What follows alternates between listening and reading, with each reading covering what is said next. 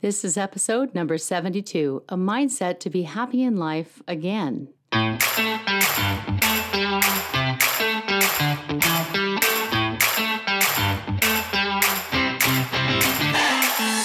Welcome to the Mindset for Life podcast. This is Bethany, your coach from drbcoach.com, coaching with power, purpose, and practical tools to help you show up with confidence.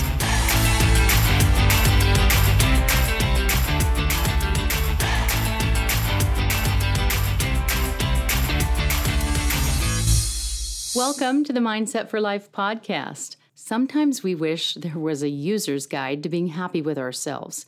It seems elusive. What makes us happy? And how can we be happier?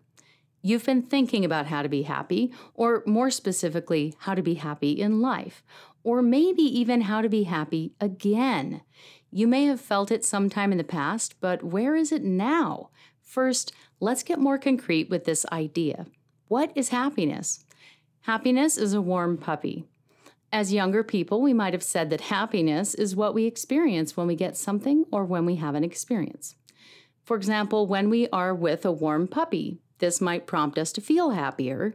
The puppy is youthful, it brings the promise of growth and a future. It is a small creature waiting to grow. Or maybe we felt a rush of joy when a friend wanted to be with us. In both situations, we have something or someone outside of ourselves associated with this feeling of happiness. Yet, when we are older, we might feel this same happiness sitting alone in nature.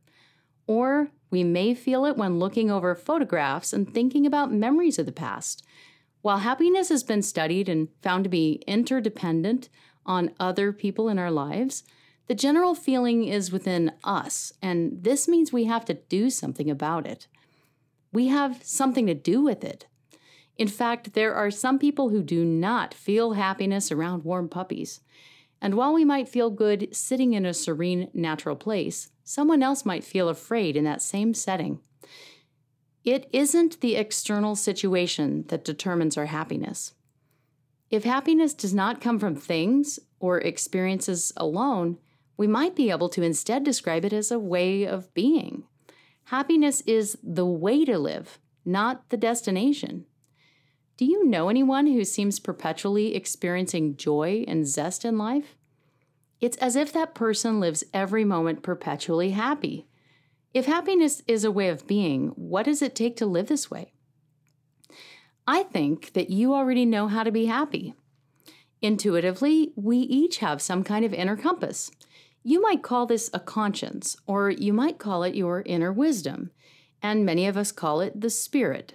Regardless, there is some part of us that has a sense of what will bring an overall sense of well being and satisfaction in our lives.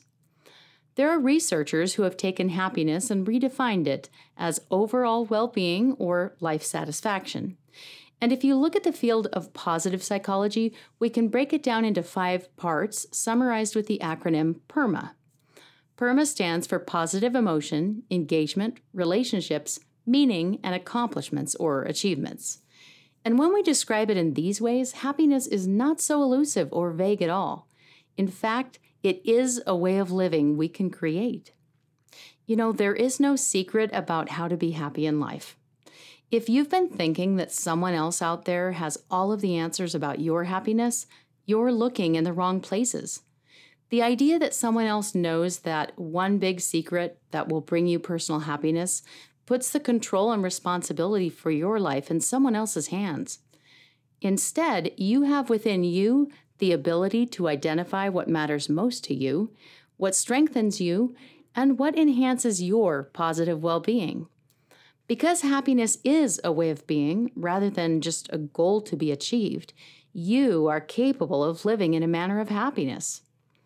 And most likely, this involves other people in your life.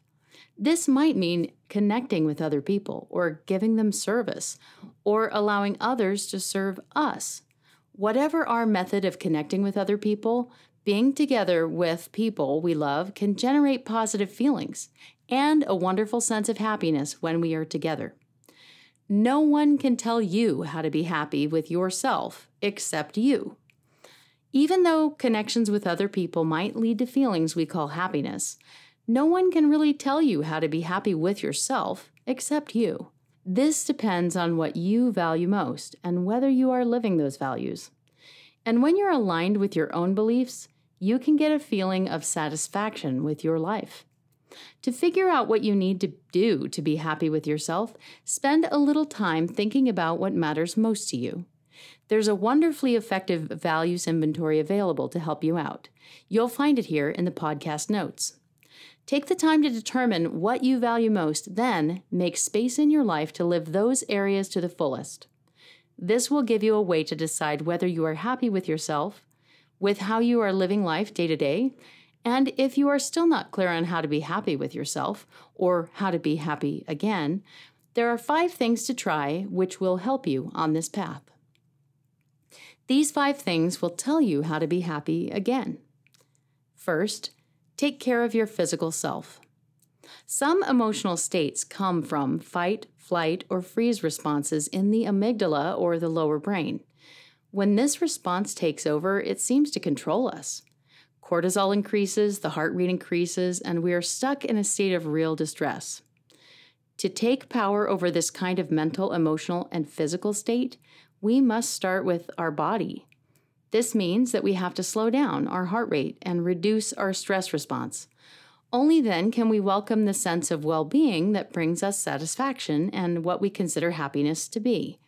Some ways to take control over the body are to first get grounded in the present moment, and then continually slow your breathing using mindfulness exercises. You can also get your body under control by getting adequate sleep, physical activity, healthy nourishment, and hydration. Drink plenty of water. Slow everything down.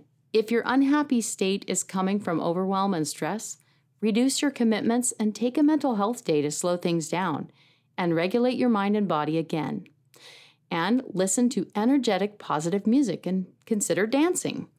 Positive music can literally reprogram your thoughts into a different mood and prime you to feel more energetic. And dancing also has a positive mood lifting effect while delivering dopamine to your brain through the physical activity.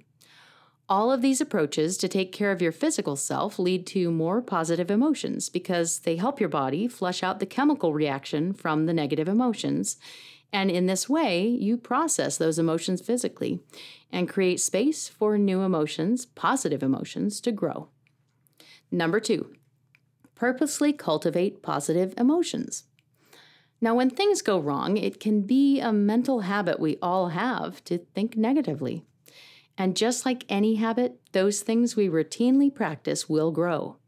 There are many ways to look at challenges and problems. We can either choose to see the negative parts of life as temporary, localized, and impersonal, or we can view them as permanent, pervasive, and personal. By taking that first route, we can see beyond the moment as if looking through the fog to remember that the sun is still shining above it. This will give us the perspective to reframe things, and we can feel more positivity. Hope comes from this line of thinking as well. We can also engage in many different activities to generate more positive emotions for ourselves. For example, we might call someone we love and visit or visit them in person. Or we might engage in a pleasurable hobby like cooking, painting, or creating digital photo books. We might read a book or listen to great music. And we might reflect and think about life. This reflection could be just thinking, writing in a journal, or reviewing photographs of happy times. Whatever we choose to do, intentionally engaging in the things that generate positive emotions will bring more of them into our life. Number three, engage in activities that help you feel at your best and give you a sense of flow. One of the best ways to feel good is to learn what your strengths are and then purposely use them. We spend a lot of time in life noticing weaknesses or imperfections, and this negative focus can definitely help us make improvements. But when we purposely focus on our strengths, we are much more likely to perform at an exceptional level over when we focus on weaknesses alone. There are many ways to learn about your strengths. You can start right where you are and consider when you've been at your best in life. What kind of skills and talents do you notice? And you can enhance your awareness of your strengths by taking a strength inventory. There are many out there, and I personally recommend the VIA or VIA Character Strength Survey and the Gallup Strength Finder Assessment. These are very different from each other and will each give you some good insights. Ultimately, when you focus on strengths, you will be able to do things that bring you satisfaction and fulfillment. And you might even enjoy it. Number four, find greater meaning in your life.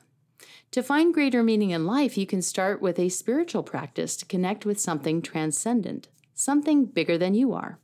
You can also find meaning through belonging to an organization and through contributing service. You can draw meaning from relationships and associations with other people that give you a sense of belonging. Meaning comes from those pursuits that give you a reason to get out of bed in the morning.